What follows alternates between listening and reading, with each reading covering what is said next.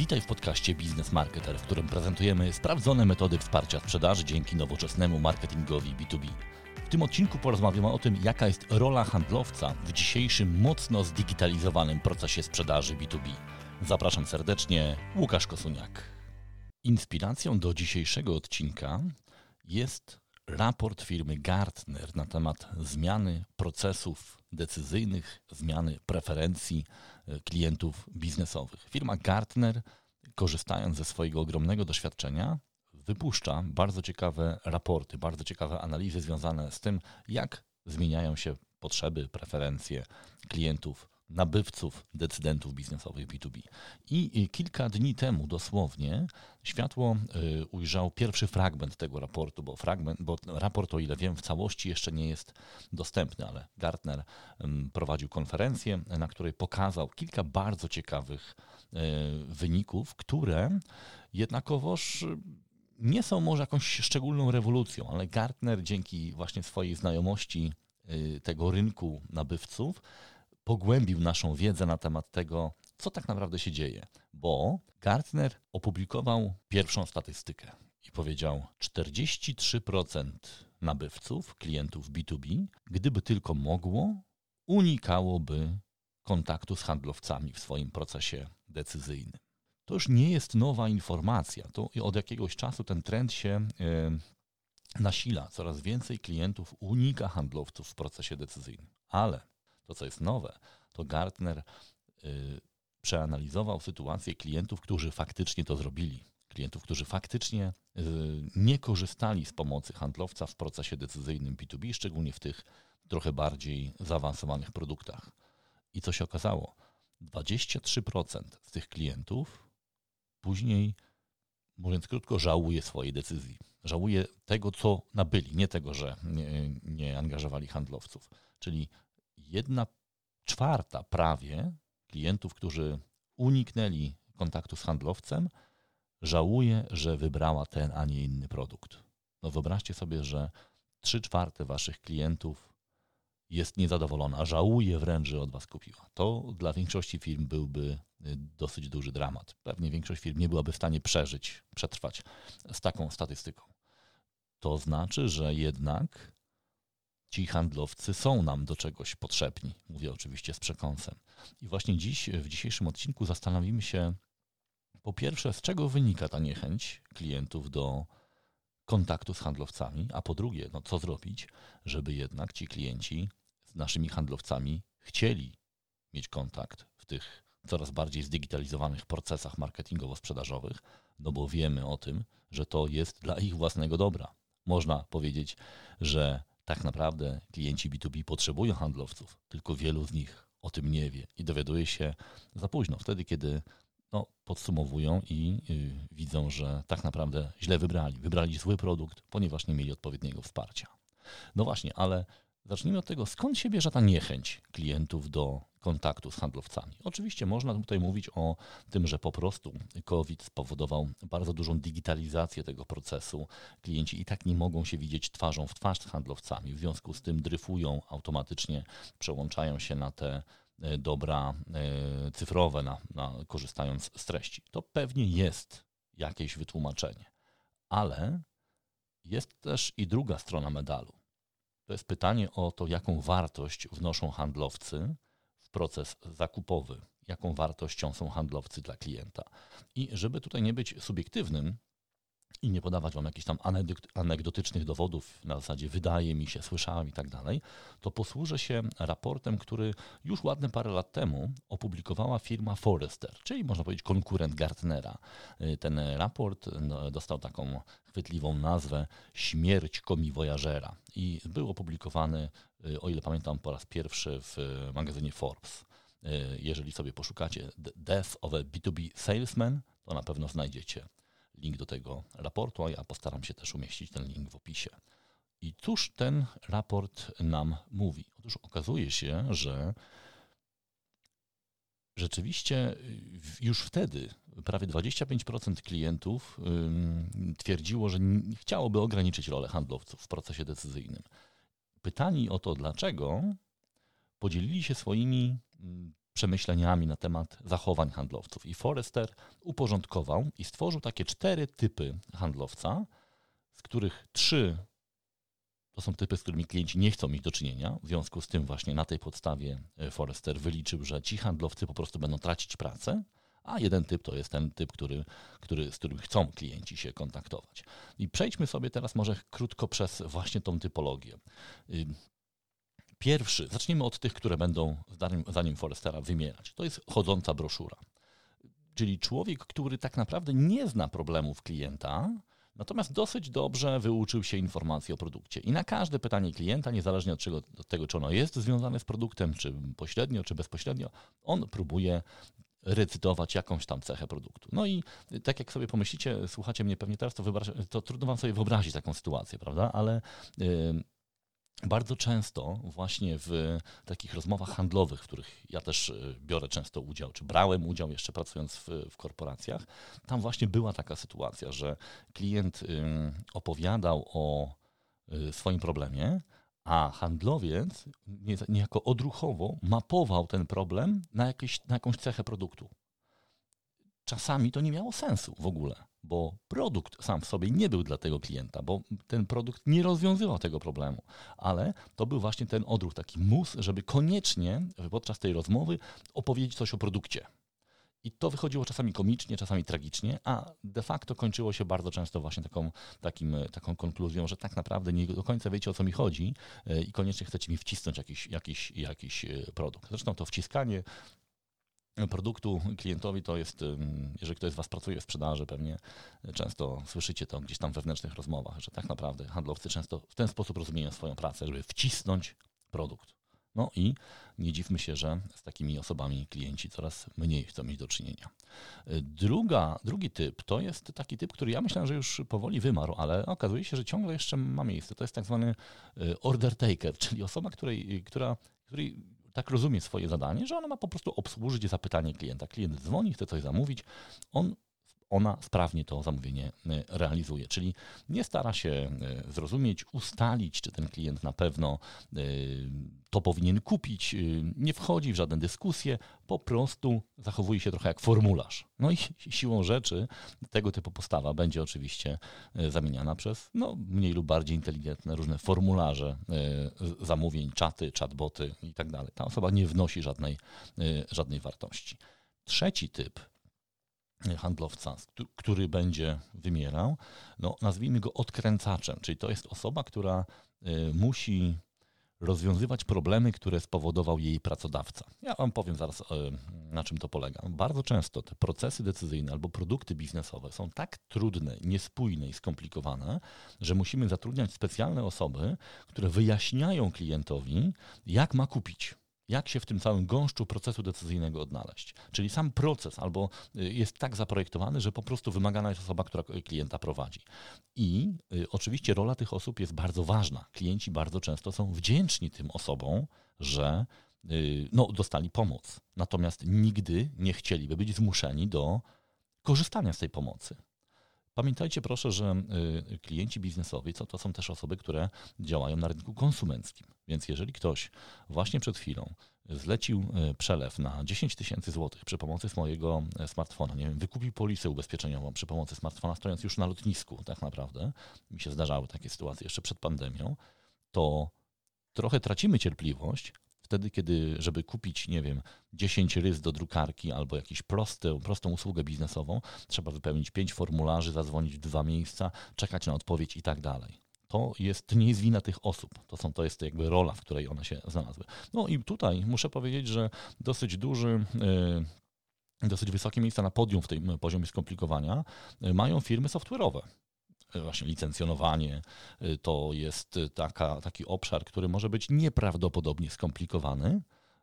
I trzeba zatrudniać specjalne osoby, które tłumaczą, jak się licencjonuje i jak się nie powinno kupować produktu. Klienci, dla klientów to jest coraz większa abstrakcja i coraz mniej chcą mieć do czynienia z tego typu e, handlowcami. No i teraz ostatnia grupa handlowców, którzy zdaniem Forestera będą się rozwijać, których, z którymi klientami będą, klienci będą chcieli rozmawiać coraz częściej, to są, to jest ktoś, kogo możemy nazwać konsultantem.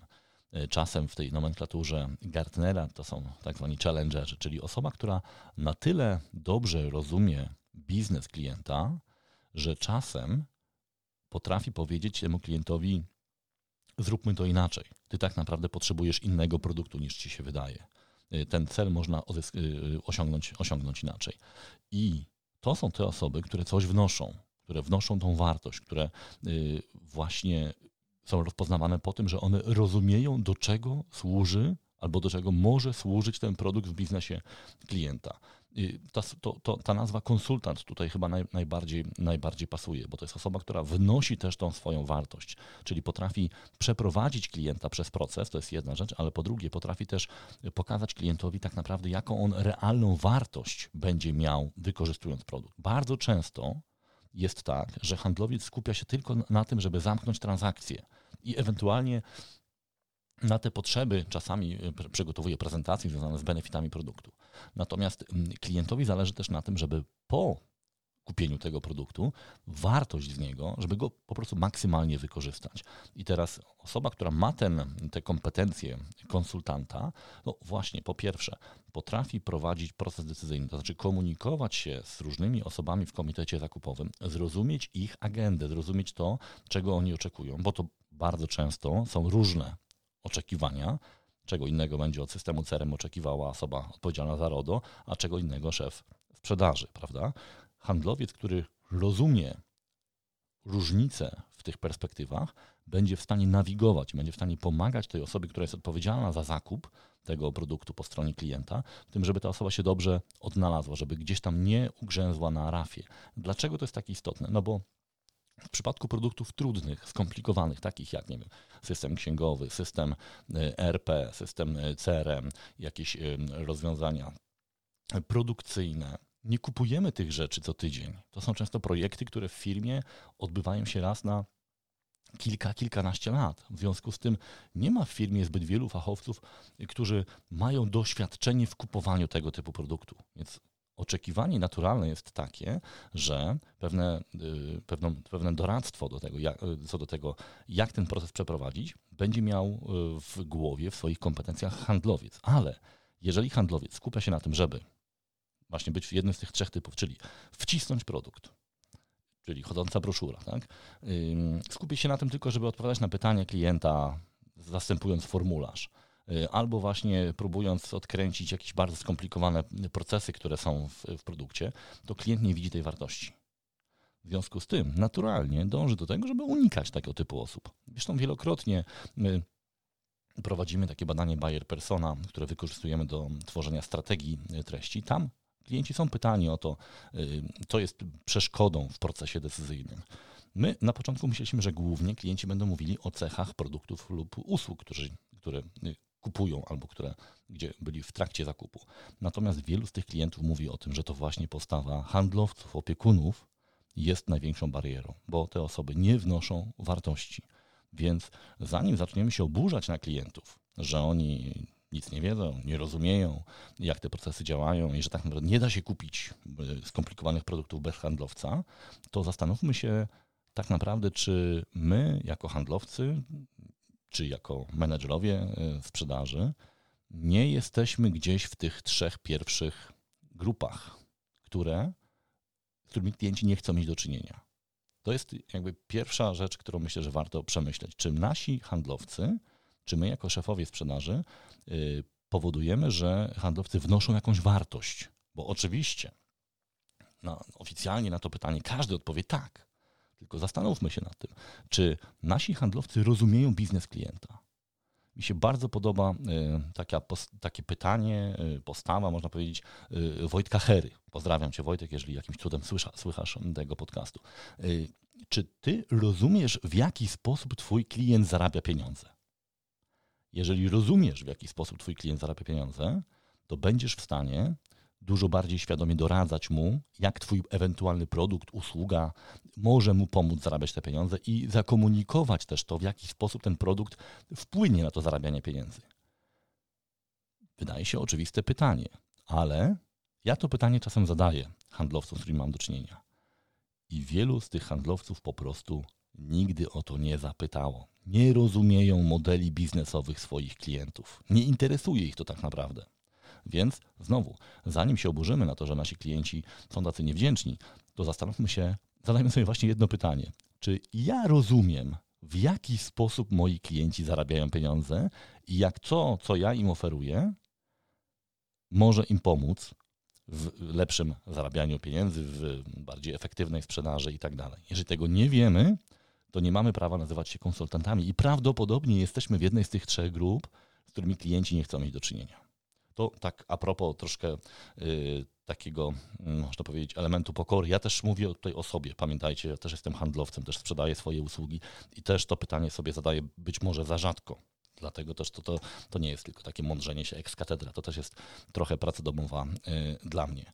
Bardzo często klienci pytani o to, dlaczego nie chcą mieć do czynienia z handlowcami, właśnie w tych badaniach chociażby Bayer Persona, mówią o tym, że na przykład nie są gotowi do spotkania z handlowcem. A pytanie dlaczego, pytanie dlaczego nie są gotowi i co to znaczy, że nie są gotowi, klienci mówią, że boją się, że ten handlowiec będzie nimi manipulował. No więc, jeżeli my jako handlowcy jesteśmy traktowani jako ktoś, kto będzie manipulował i klient musi się, że tak powiem, uzbroić, obronić przed nami, to znaczy, że my nie jesteśmy w dobrym miejscu. To znaczy, że ta wartość, którą my, nam się wydaje, że wnosimy, nie jest żadną wartością. Jesteśmy kimś w rodzaju zagrożenia dla klientów. Oni wiedzą, że muszą w pewnym momencie mieć z nami do czynienia, ale przygotowują się, żebyśmy, mówiąc y, brzydko, nie zrobili im krzywdy.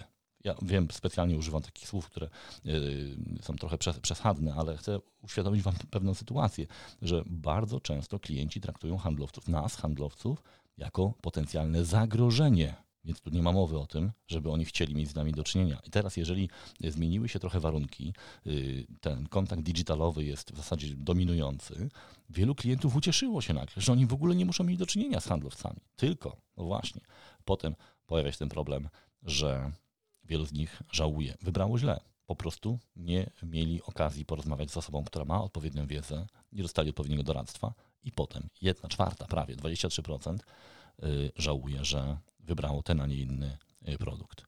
No to teraz spójrzmy na to trochę z perspektywy handlowców, no bo tak trochę, y, że tak powiem, krytyka nas jako handlowców, ale to obrońmy się może trochę. No co tak naprawdę powoduje, że my nie mamy czasu na to doradztwo? Ja już odpowiedziałem pytanie, teza jest w, w pytaniu. Bardzo często właśnie handlowcy pytani, dlaczego oni nie rozwijają tych kompetencji y, konsultingowych, mówią o tym, nie mam czasu. Ja muszę się zająć prospektingiem, leadami, kontentem często, uczestnictwem w różnych targach, y, wcześniej oczywiście y, raportowaniem. To wszystko samo się nie robi. Kiedy ja mam rozwijać swoje kompetencje, kiedy ja mam się uczyć tego biznesu klienta? I myślę, że to jest bardzo duże wyzwanie.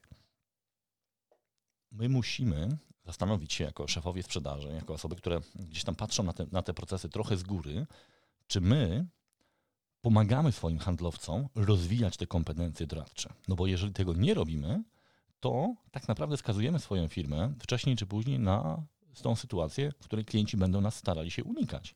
A technologie marketingowe, digitalowe, content, to się będzie rozwijało. To jest nawet jakaś moda na to, więc siłą rzeczy klienci będą dążyli do tego, żeby tych handlowców y, unikać. Więc jeżeli my nie będziemy rozwijali tych kompetencji doradczych naszych handlowców, siłą rzeczy przegramy z digitalem. Przegramy z tymi, którzy albo mają właśnie lepsze kompetencje, albo klienci po prostu wybiorą sobie y, drogę samoobsługową, albo będą nas traktowali jak ewentualnie skrzynka y, pytań i odpowiedzi.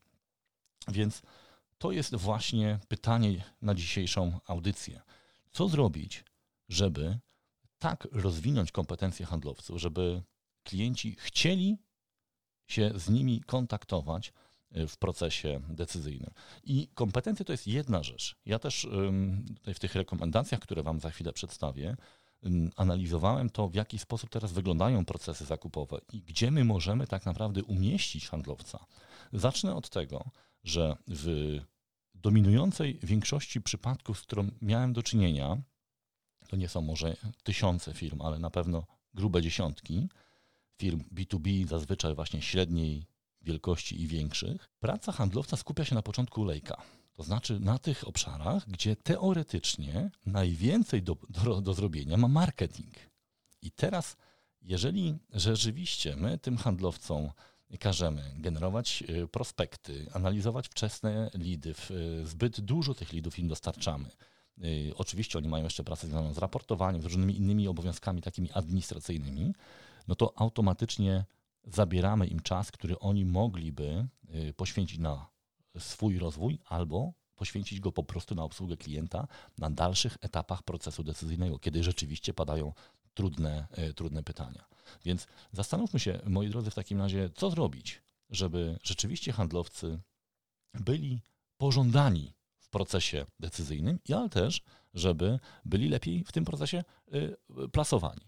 Pierwsza rzecz, o której już zacząłem mówić, to jest właśnie odblokowanie trochę pracy handlowców i zdjęcie z nich y, tej pracy y, związanej z początkiem lejka sprzedaży. Ja dawno temu, uczestniczyłem w naprawdę bardzo ciekawym procesie takim e, szkoleniowym. To się nazywało Microsoft Global Sales Academy. Świetny program szkoleniowy. To jest naprawdę coś, co do tej pory z tego czerpię, mimo że wtedy czasami nie zdawałem sobie sprawy, jak ważne są te informacje, które dostawałem. Na szczęście wiele z nich było, e, że tak powiem, udokumentowanych i teraz sobie wracam do tych materiałów. Ale pamiętam jedną z takich sesji, e, serii szkoleniowych, bo to kilkaset godzin trwał ten cały program.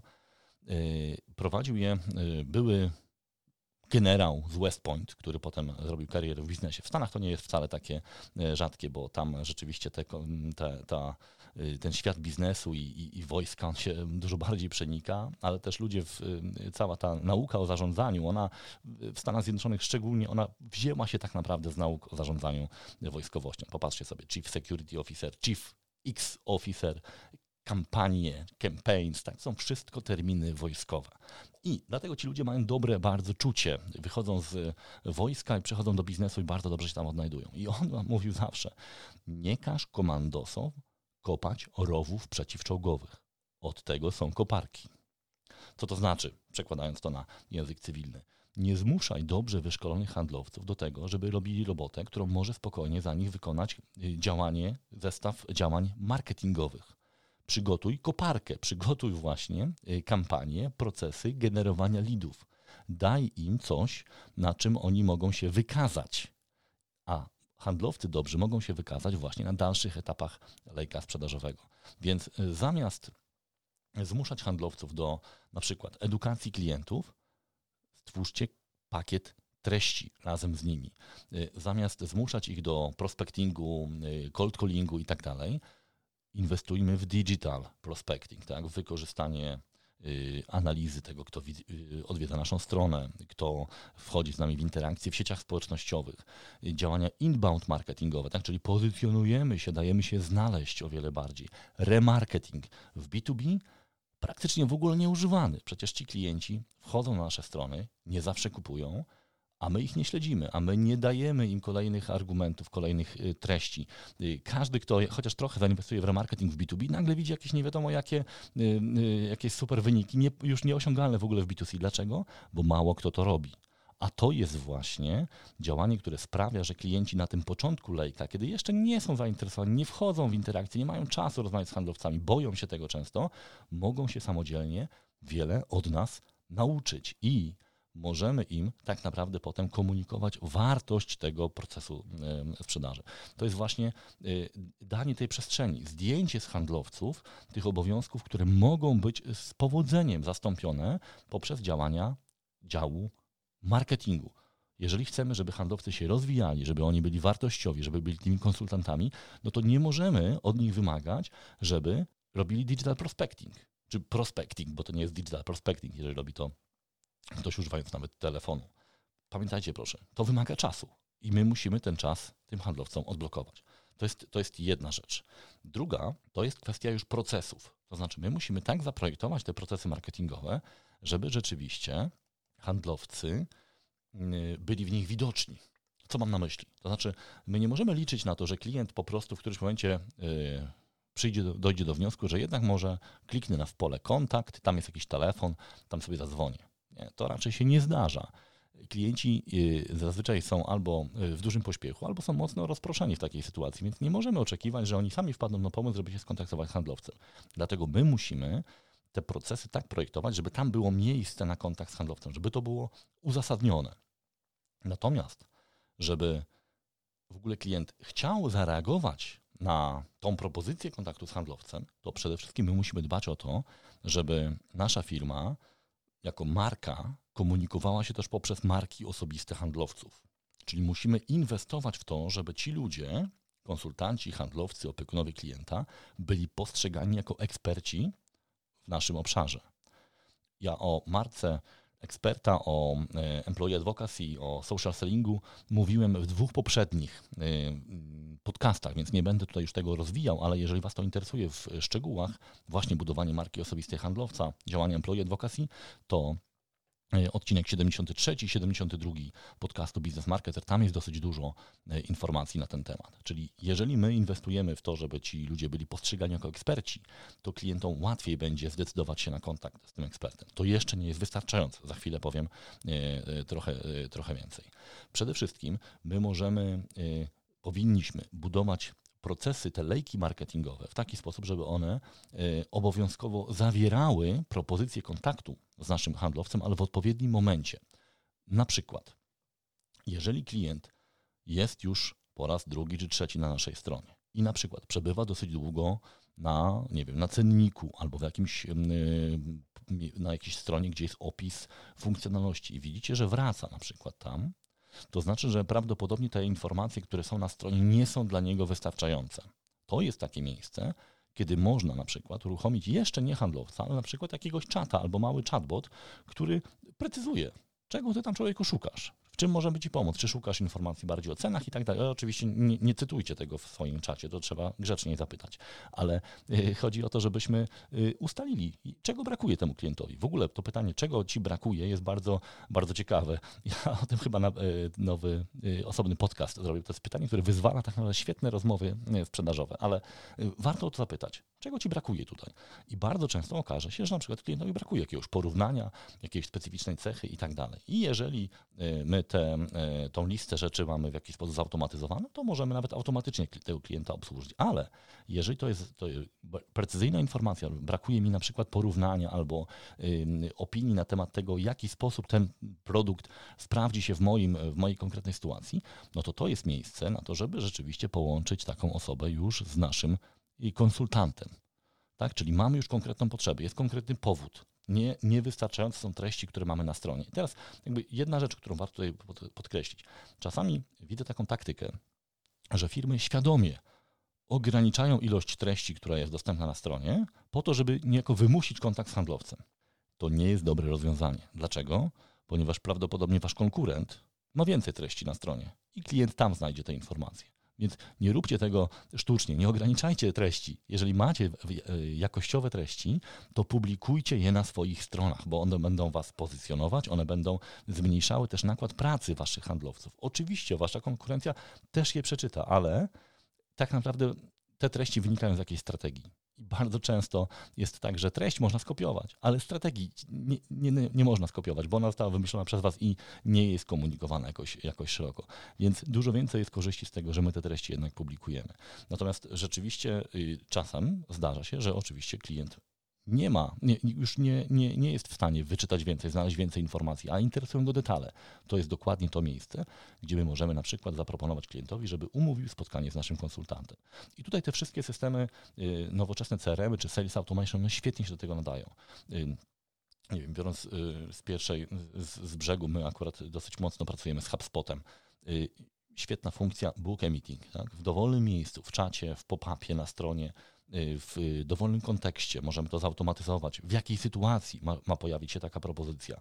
Możemy bardzo szybko umówić spotkanie, albo jeżeli mamy ludzi, którzy siedzą, są tak zwanymi inside salesami, siedzą przy biurku w godzinach pracy, to oni mogą automatycznie przejąć tą rozmowę. I to jest już ten pierwszy kontakt z handlowcem. To jest coś, co nie jest wymuszone, a co daje, y, daje dużą, dużą wartość. Oczywiście, żeby ta y, praca handlowca miała, y, była efektywna, my powinniśmy też przygotować całą tą infrastrukturę. No właśnie przykład takiego bukowania meetingów to jest przykład infrastruktury, tak? To się dzieje niemal automatycznie. Ktoś klika w guzik, widzi Twoją dostępność, bukuje sobie, e, bukuje sobie czas z tego z tych, jednego z tych dostępnych slotów, dostaje potwierdzenie w kalendarzu. E, obie strony mają to wszystko potwierdzone. Tam jest nawet link do systemu e, jakiejś komunikacji, powiedzmy, webinarowej i jesteśmy umówieni. Możemy też automatycznie z tego systemu wysłać przypomnienia, jakieś dodatkowe materiały i tak dalej.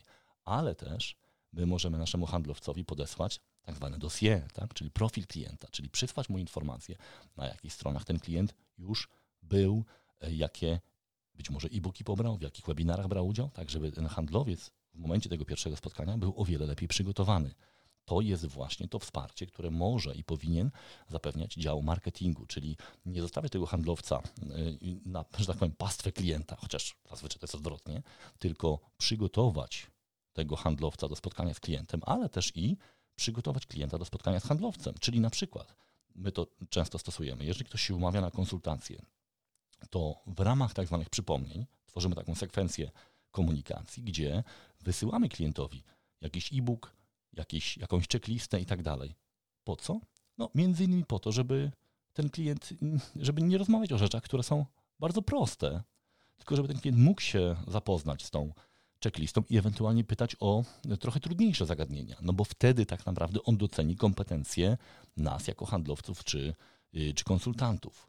Y, możemy dzięki takim systemom właśnie nowoczesnym CRM czy y, systemom marketing automation uzupełnić dane. Są takie funkcje, nazywa się data enrichment, tak? czyli zaciągamy jeszcze z różnych baz danych, oczywiście legalnych, dodatkowe informacje o przychodzie, nie wiem, obrocie, y, nagrodach, y, problemach i tak tworząc o wiele lepszy kontekst. To znaczy w momencie, kiedy do takiego spotkania dochodzi, handlowiec naprawdę już dużo wie i ma już pewne pomysły być może, y, czy jakieś tematy, które powinien z tym naszym klientem omówić. Po prostu jest dużo lepiej wyposażony. Czyli zobaczcie, dzięki takim prostym teoretycznie aktywnościom my i przygotowujemy lepiej klienta do rozmowy z handlowcem, i przygotowujemy handlowca do rozmowy y, z klientem. To jest jakby jedna rzecz. To są te wszystkie narzędzia, które nazywamy sales automation albo marketing automation.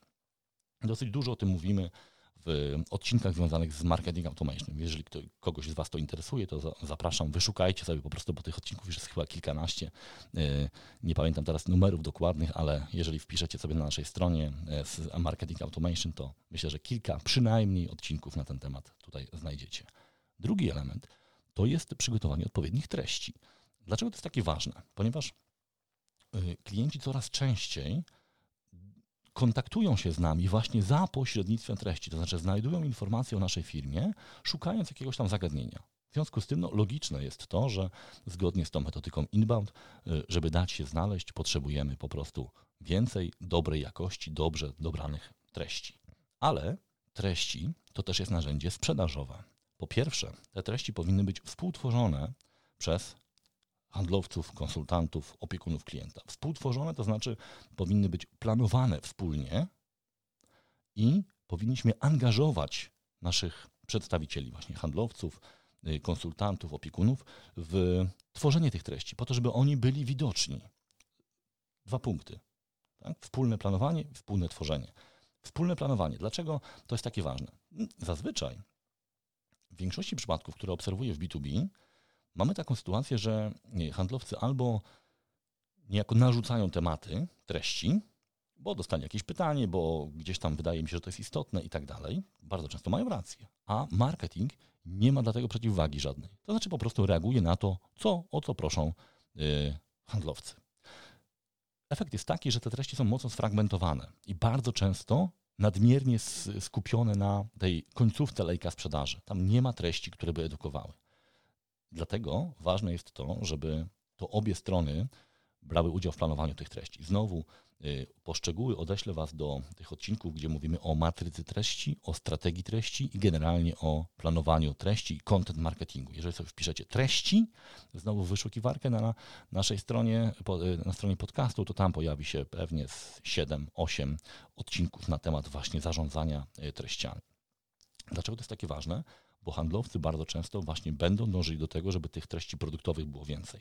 A marketerzy stosując odpowiednie metody, na przykład właśnie buyer persona, albo y, właśnie y, analizując pytania klientów, czyli tą metodę, która jest opisana w książce, co chce wiedzieć klient, czyli kiedyś angielski tytuł They Ask You Answer, my wiemy też, że o wiele pytań pojawia się na wczesnych etapach procesu decyzyjnego i dzięki temu możemy w jakiś sposób pogodzić y, interes handlowców i marketerów, tworząc taką matrycę treści, która zawiera pytania, która zawiera zagadnienia, tematy treści, które są y, właściwe dla każdego etapu procesu decyzyjnego. Bo zazwyczaj klienci zaczynają od etapów dosyć y, wczesnych. Jeżeli nie znajdą po naszej stronie treści, to po prostu nie dotrą do możliwości kontaktu z handlowcami. To jest jakby jedna rzecz, czyli współtworzenie, wspólne planowanie. Drugi element to jest promowanie osób, które potem będą występowały w procesie decyzyjnym, w procesie sprzedaży, przepraszam. Jak to robić? I po co to robić? Handlowiec, który jest widoczny, którego kojarzymy z wizerunku, z imienia, nazwiska czy z głosu, po prostu ma łatwiej w życiu, mówiąc tak kolokwialnie. To znaczy, y, dużo częściej słyszy, a ja panią gdzieś widziałem, albo świetna audycja, albo bardzo fajną prezentację pan, pani y, przygotował. I taki handlowiec już wie, że jest o kilka kroków przed konkurencją. Po prostu budowanie marki osobistej, tej ekspert, tego, tego skojarzenia eksperckości, tak, powoduje, że klient czuje się bezpieczniejszy. Dlaczego? No bo ja już to kilka razy tłumaczyłem, ale powiem jeszcze raz. Podstawowym atrybutem marki w B2B powinna być właśnie eksperckość. Dlaczego? Ponieważ to ogranicza to poczucie ryzyka. Klient, y, decydent biznesowy w B2B, który zazwyczaj nie wydaje swoich pieniędzy, obawia się, że może ponosić konsekwencje błędnych decyzji. W związku z tym nie, nie szuka zazwyczaj dostawcy najtańszego, najbardziej innowacyjnego, tylko szuka dostawcy najbezpieczniejszego. Więc jeżeli my mamy ekspertów, którzy y, dzielą się swoją wiedzą i ta wiedza dociera do naszych klientów, to budujemy to poczucie bezpieczeństwa. W związku z tym, żeby to odpowiednio wykorzystać potem w procesie decyzyjnym, w procesie sprzedaży, to warto jest, żeby te treści docierały, były współtworzone. To znaczy, żeby w ramach na przykład, nie wiem, artykułu, e-booka, webinaru pojawiało się nazwisko, twarz, głos, nagranie osoby, z którą potem klienci będą się kontaktować. Dlatego, że właśnie handlowcy, opiekunowie to są te osoby, które najlepiej zdyskontują ten kapitał. Po prostu wykorzystają tą swoją, to, że klienci ich kojarzą, że ich szanują i będą mogli dużo skutecznie prowadzić działania e, sprzedażowe. Wracamy tutaj, jak widzicie, po raz kolejny do kwestii marki osobistej. Warto jest budować tą markę osobistą właśnie w oparciu o dzielenie się wiedzą. Oczywiście trzeba to y, odpowiednio, trzeba tym odpowiednio zarządzić, trzeba te tematy odpowiednio zdefiniować. To właśnie o tym mówimy w tych odcinkach związanych ze strategią treści, do których Was bardzo y, zachęcam. Jest jeszcze jeden element, y, który tutaj jest po stronie marketingu. To jest ta właśnie analityka. My serwując te treści, wykorzystując odpowiednie narzędzia, tutaj mam na myśli zazwyczaj narzędzie marketing automation, my też uczymy się, które tematy, które treści trafiają, które materiały są częściej pobierane, y, z, którego, z których jest więcej lidów i dzięki temu jesteśmy w stanie też wspólnie z handlowcami potem y, tworzyć te treści, które są, na które jest naprawdę większe zapotrzebowanie. Czyli już nie zgadujemy, już nie działamy na zasadzie widzi mi się, tylko możemy y, dużo skuteczniej oceniać to, które z naszych przekazów, naszych narzędzi sprzedażowych, czyli właśnie tych treści, on, będą się lepiej y, y, sprzedawały, mówiąc krótko, czyli będą bardziej skuteczne w, jako wsparcie procesu y, decyzyjnego. Treści są też doskonałym narzędziem właśnie aktywności w mediach społecznościowych, tak? Czyli jeżeli ja mam handlowców, którzy są aktywni w mediach społecznościowych i mam dla nich wartościowe treści, to oni, a jeszcze najlepiej, gdyby oni w tworzeniu czy planowaniu tych treści brali udział, to ja automatycznie zwiększając ich aktywność, na przykład na LinkedInie, zwiększam też prawdopodobieństwo, że oni będą traktowani jak, jak eksperci. Treści są świetnym paliwem aktywności właśnie social sellingowej. Social selling nie jest niezależnym narzędziem. On nie działa w oderwaniu od, y, od, od treści, od systemów CRM, od, y, od lejka sprzedażowego. Nikt nie sprzedaje B2B bezpośrednio na LinkedInie. To jest tylko element procesu. Ale on jest, może być bardzo skuteczny, ponieważ mamy dosyć dużo danych dostępnych. Tak? LinkedIn nam e, daje możliwość targetowania tych komunikatów. Jeżeli mamy dobre treści, dobrze dobrane, to one będą sprawiały, że klienci będą chcieli wchodzić w kontakt z naszymi handlowcami i będą chcieli też y, potem ewentualnie konwertować poza LinkedIna, czyli na przykład wiem, rejestrować się na webinary, umawiać się na spotkania y, i tak.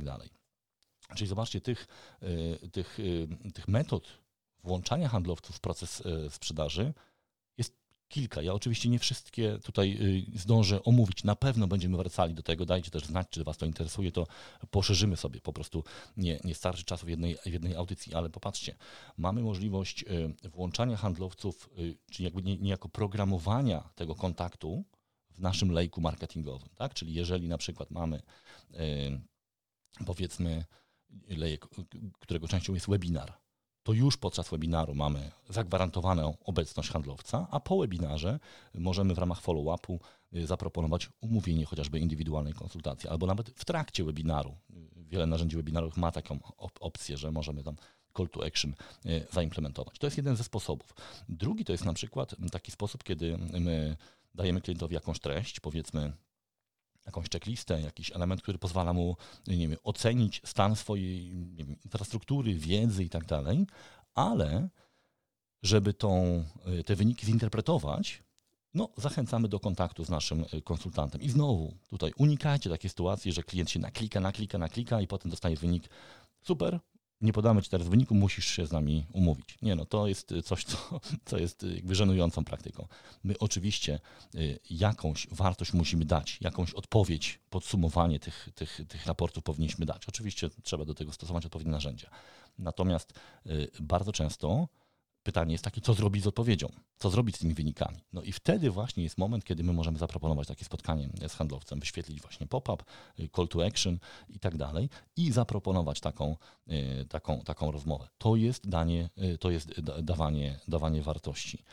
Wreszcie właśnie to też o czym mówiłem, czyli jeżeli widzimy, czyli analizujemy poprzez system marketing automation jakieś zachowanie klienta na naszej stronie, na przykład, że wchodzi na cennik po raz trzeci, jest tam dosyć długo, przewija stronę w górę i w dół, to wtedy bardzo skuteczną techniką będzie pokazanie, wyświetlenie, nie wiem, czy pop-upa, czy jakiegoś okna czatu, które zachęci tą osobę do kontaktu z konsultantem, bo prawdopodobnie jest jakiś problem, który być może będziemy w stanie szybko e, rozwiązać. Przynajmniej cztery metody na szybko włączania handlowców e, w proces sprzedaży. To, jest, to, są, to są kwestie techniczne, to jest kwestia pewnego, pewnej logiki. Natomiast, żeby klient chciał skorzystać z tej propozycji, to on musi być przekonany, że ten handlowiec wniesie jakąś wartość. I właśnie, żeby ta wartość, żeby klient miał to przekonanie, musimy dbać o markę osobistą naszych handlowców, opiekunów, właśnie ułatwiając im dzielenie się wartościowymi treściami, włączając ich, pokazując ich jako współtwórcy tych treści, ponieważ oni wtedy będą y, cenieni jako współ, współautorzy, wreszcie ułatwiając im potem zrozumienie tego, co klienci z tymi treściami robią, czyli dzieląc się danymi e, chociażby e, analitycznymi. Bardzo e, skuteczną techniką jest właśnie ten follow-up po pobraniu jakiejś, jakiegoś materiału. Ale znowu pamiętajcie, nie róbmy tego na no, tak bez sensu zupełnie. Często widzę takie sytuacje, kiedy jest na przykład jakiś e-book do pobrania, pobieram, zostawiam dane, bo muszę, nie mam innego wyjścia i za chwilę ktoś tam dzwoni czy pisze, że chciałbyś już tutaj porozmawiać o sprzedaży wielkiego, wielkiego CRM dla mojej firmy, która zatrudnia kilka osób absolutnie nietrafione działanie. Więc y, twórzmy tak treści, żeby one same implikowały niejako potrzebę kontaktu z handlowcem, czyli y, pokazujmy, że jest o wiele więcej do przedyskutowania, do odkrycia w tym obszarze, w którym, nie wiem, y, e-book nasz obejmuje, ale właśnie do tego chętnie y, porozmawiamy z handlowcem. Właśnie bardzo skuteczne metody to jest to, kiedy my dajemy jakąś analizę klientowi. Pokazujemy mu na przykład, że słuchaj, stan przygotowania Twojej infrastruktury do, nie wiem, RODO, stan dojrzałości Twoich procesów marketingowych jest na poziomie, nie wiem, 3 z 10. Y, I to są obszary, na których powinieneś się skupić. Ale jeżeli chcesz y, porozmawiać szczegółowo, jak zaplanować taki, taki proces dla Twojej firmy, to skontaktuj się tutaj z kalendarz, umówimy szybko spotkanie. Tak? Czyli pokażmy wartość tego spotkania, a nie tylko to, że za chwilę ktoś e, nam coś sprzeda. Oczywiście to nie jest gwarancja, że klient kupi, jasna sprawa, bo, bo e, e, jakby każdy rozsądny człowiek wie, że ten konsultant dąży do tego, żeby coś sprzedać, ale klient też dąży do tego często, żeby swój problem rozwiązać i czasem zdaje sobie sprawę, że powinien tego typu rozwiązanie kupić. Pytanie tylko, czy kupi od nas, czy my przekonamy go swoją właśnie eksperckością, czy nie? Czy klient będzie widział potrzebę kontaktu z nami? Bo wrócę jeszcze raz do tego raportu Gartnera.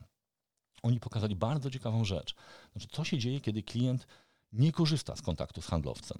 No, otóż bardzo wielu klientów po prostu źle wybiera, to znaczy y, nie jest w stanie rozróżnić pomiędzy ofertami, ponieważ one wydają się zbyt podobne. Klient nie widzi tych, tych niuansów no i wybiera tą, tą, która jest, nie wiem, najlepiej zakomunikowana, najtańsza i tak dalej. Dlatego właśnie wprowadzenie handlowca w, ten moment, w, te, w, to, w to miejsce zazwyczaj sprawia, oczywiście, że to jest dobry handlowiec, że klient te niuanse zaczyna widzieć, bo coś, co dla jednej firmy będzie nieistotne, dla innej może, być, może mieć, może mieć kluczowe znaczenie. No i drugi element to jest właśnie ta, ta pewność. Bardzo często po prostu brak kontaktu z handlowcem zwyczajnie wydłuża ten proces, bo klient nie ma pewności, nie, ma, nie zebrał jeszcze informacji. Ale znowu, nie chodzi o to, żeby klienta zasypać informacjami akurat o naszym produkcie, dlaczego ma, ma e, skorzystać z naszej oferty. Bardzo często rolą handlowca, szczególnie jeżeli to nie jest końcówka procesu decyzyjnego, jest pokazanie, dlaczego w ogóle tego typu rozwiązanie warto wdrożyć. I handlowcy często o tym zapominają, że ta osoba, która z nami rozmawia, to jest często osoba, która potem musi jeszcze przekonać swój zarząd do tego typu y, koncepcji. A w, takim, w takiej roli byłem kilka razy, po raz pierwszy właśnie y, kupując system marketing automation. To dokładnie było moje zadanie. Nie chodziło o sprzedaż y, czy wypromowanie jakiegoś konkretnego dostawcy. Chodziło na początku to, żebym dostał zielone światło, żeby w ogóle tego typu inwestycje firma poczyniła. I właśnie rolą dobrego handlowca jest też wsparcie tych naszych y, potencjalnych klientów w tym, żeby oni w ogóle tą kategorię, tego typu pomysł przeforsowali y, w swojej organizacji. Oczywiście do tego są potrzebne dobre treści, bo akurat ci handlowcy, którzy mnie wspierali, oni nie wspierali głównie różnymi raportami, analizami i szablonami y, takich business case'ów. Dlatego właśnie dobre określenie roli handlowca. Moim zdaniem taka naprawdę, y, takie naprawdę dobre wykorzystanie kompetencji takiego handlowca z kompetencjami konsultingowymi zaczyna się właśnie wtedy, kiedy klient decyduje o tym, czy tego typu rozwiązanie w ogóle warto mieć w swojej organizacji. Bo w momencie, kiedy klient już wie, że nie wiem, chce mieć CRM, i ma tylko wybrać który, to bardzo często jest trochę za późno, żeby pokazać mu, że być może on nie potrzebuje tylko CRM, ale potrzebuje na przykład narzędzia, które ma zintegrowane funkcje marketingowe i sprzedażowe. Ale jeżeli już w firmie zapadła klamka, że to ma być CRM, no to tak naprawdę jesteśmy bardzo zawężeni w swojej roli, w swoim, w swoim możliwości e, serwowania. Dlatego właśnie pokazywanie e, handlowców jako osób, które nie tylko sprzedadzą klientowi ten konkretny produkt, ale jako też osoby, które przygotują klienta do odpowiedniego wyboru, oczywiście z całą wiedzą tego, że on na końcu będzie chciał coś sprzedać. To jest moim zdaniem rola marketingu, czyli pokazywanie tych ludzi jako konsultantów, jako ludzi, którzy naprawdę znają biznes klienta i potrafią e, tą swoją wiedzę zamienić potem w konkretne bardzo e, doradztwo. Właśnie, żeby to miało sens, żeby to miało, miało sens, to my musimy tak naprawdę zaprojektować udział handlowca w tym cyfrowym procesie sprzedaży. Bo oczywiście, jeżeli klient trafi sam na handlowca, czyli klient, handlowiec sobie sam e, tego lida znajdzie, to jest jego wartość, ale wiemy o tym, że tak się będzie działo coraz rzadziej, że jednak coraz bardziej będą dominowały te cyfrowe kanały komunikacji. I będzie to dążenie do tego, żeby ograniczyć rolę handlowców, no bo klient intuicyjnie trochę, tak jak Wam powiedziałem, z wielu powodów, często zawinionych przez nas handlowców, będzie unikał tego kontaktu. Ale nasza rola, i tu znowu i rola marketerów, i rola handlowców jest taka, żeby pokazać wartość tego kontaktu z osobą, która jednak indywidualnie do tej sprawy podejdzie. No ale jeżeli po drodze nie zadbamy o markę osobistą, o to, żeby ta osoba rzeczywiście rozumiała biznes klienta, żeby ona posługiwała się językiem klienta, wiedziała, czym się różni Apex, OPEX od CAPEXu, przepraszam, y, to y, z wieloma klientami taka osoba nie będzie mogła rozmawiać. Po prostu y, trzeba y, tego języka się y, nauczyć. Znowu tutaj wrócę do tego mojego szkolenia, które przechodziłem kilkanaście ładnych lat temu tam. Myśmy kilkadziesiąt godzin, chyba 20 czy 30 godzin spędzili na takim, takim module nazywał business acumen, czyli zrozumienie tego języka, jakim się posługują członkowie zarządu i ludzie, którzy, którzy pracują w dziale finansów czy kontrolingu. Bez tego bardzo ciężko jest rozmawiać o inwestycjach, ponieważ w którymś momencie zawsze przejdziemy na e, tą, e, ten, tą część właśnie instrumentów finansowych, finansowania, e, zwrotu z inwestycji, całościowego kosztu utrzymania, wpływu na podatki itd. Tak Dobry handlowiec musi ten język rozumieć. To jest właśnie przykład tego, tego czego, do czego też powinniśmy zachęcać naszych handlowców, żeby oni rozumieli język naszych klientów. Czyli podsumowując, powoli będziemy zmierzali już do końca naszej audycji. Klienci potrzebują handlowców, tylko wielu z nich o tym nie wie. Jeżeli w tych trudnych procesach biznesowych, produktach B2B oni uni będą unikać handlowców, wielu z nich będzie potem tego żałowało. I warto jest y, pomóc im w tym, żeby nie żałowali, mówiąc krótko, pokazywać wartość kontaktu z handlowcami. Z drugiej strony, to nie jest zupełnie nieracjonalna postawa, ponieważ wielu z nich sparzyło się na kontaktach z handlowcami, którzy nie wnosili wartości. Tutaj y, pamiętacie te trzy postawy, tak? Czyli y, y, odkręcacz, przyjmowacz zamówień y, i chodząca broszura. To są, to są postawy, to są typy handlowców, którzy, z którymi klienci nie chcą mieć do czynienia. No, chcą mieć do czynienia z tym handlowcem, który rozumie biznes i potrafi rzeczywiście dobrać odpowiednie y, rozwiązania. I z drugiej strony bardzo wielu handlowców nie ma czasu na wytworzenie tych kompetencji konsultingowych, zrozumienie y, klienta, ponieważ są uwiązani na początku lejka sprzedaży. Tam, gdzie jest y, prospecting, y, właśnie generowanie wczesnych leadów, często tworzenie samodzielne treści, to są te miejsca, gdzie spokojnie może im, ich wesprzeć marketing i odblokować ich czas, który oni mogą przeznaczyć rzeczywiście potem na, na kontakt z klientem. A jeżeli już ten kontakt z klientem mamy, to rzeczywiście warto jest znowu po stronie już marketingu i sprzedaży zaprojektować tak procesy, kampanie marketingowe chociażby, żeby niejako zaszyć, zaprogramować miejsce na kontakt z handlowcem. No i tutaj mówiłem wam, podawałem Wam kilka przykładów, oczywiście absolutnie to nie wyczerpuje całych, całego spektrum możliwości, czyli na przykład organizowanie webinarów, które bezpośrednio w trakcie webinaru albo bezpośrednio po nim kończą się zachętą do kontaktu z konsultantem tworzenie treści, które y, w jakiś sposób analizują potrzeby klienta i dają y, takie przekonanie, że warto jest te wyniki, chociażby jakieś checklisty, analizy kalkulatora omówić z,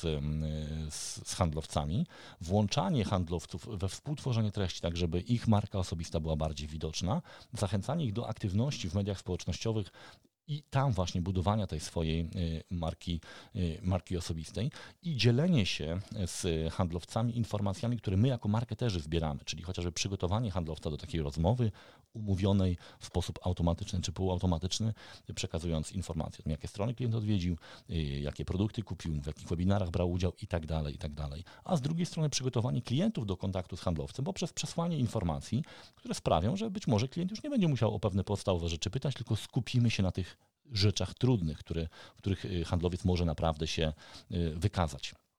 Moi drodzy, to tak y, na szybko, bo mm, to są takie przemyślenia i rzeczy, które, którymi ja się zajmuję od kilku miesięcy, tworząc takie różne programy i metodyki wsparcia sprzedaży, ale ten raport Gartnera bardzo dał mi do myślenia, ponieważ nikt jeszcze tak głęboko nie, nie analizował tego, co się dzieje w, w sytuacji, kiedy klienci faktycznie zaczną unikać handlowców. No i jak widzicie, nie dzieje się dobrze. Na pewno będziemy do tego tematu wracać. Na pewno go nie wyczerpaliśmy. Ja zdaję sobie sprawę, że to jest tylko, że tak powiem, wstęp do dyskusji. Więc jeżeli macie inne zdanie, macie ciekawe przykłady, które właśnie pokazują y, na to, co się dzieje, kiedy y, klienci przestają korzystać ze wsparcia handlowców, albo uważacie, że tak powinno być, że właśnie handlowców powinno być jak najmniej, to zachęcam Was do y, dyskusji, chociażby na LinkedInie, tam jestem najbardziej obecny, a tych z Was, którzy chcieliby trochę więcej poczytać o właśnie employee advocacy, o budowaniu marki osobistej, o tworzeniu tej strategii treści, zachęcam Was do zajrzenia do naszego, na, na stronę podcastu Business Marketer i tam poprzez wyszukiwarkę czy poprzez linki w opisie tego podcastu ja e, dodatkowe informacje Wam przekażę. Wielkie dzięki, no i do usłyszenia e, już przy kolejnym odcinku podcastu Business Marketer. I to wszystko w dzisiejszym odcinku. Jak zwykle, jeżeli te treści podobają Ci się, koniecznie daj nam komentarz, y, gwiazdkę, lajka albo podziel się tym odcinkiem w swojej ulubionej sieci społecznościowej. A ja już dziś zapraszam na kolejne odcinki podcastu Business Marketer. Do usłyszenia, Łukasz Kosuniak.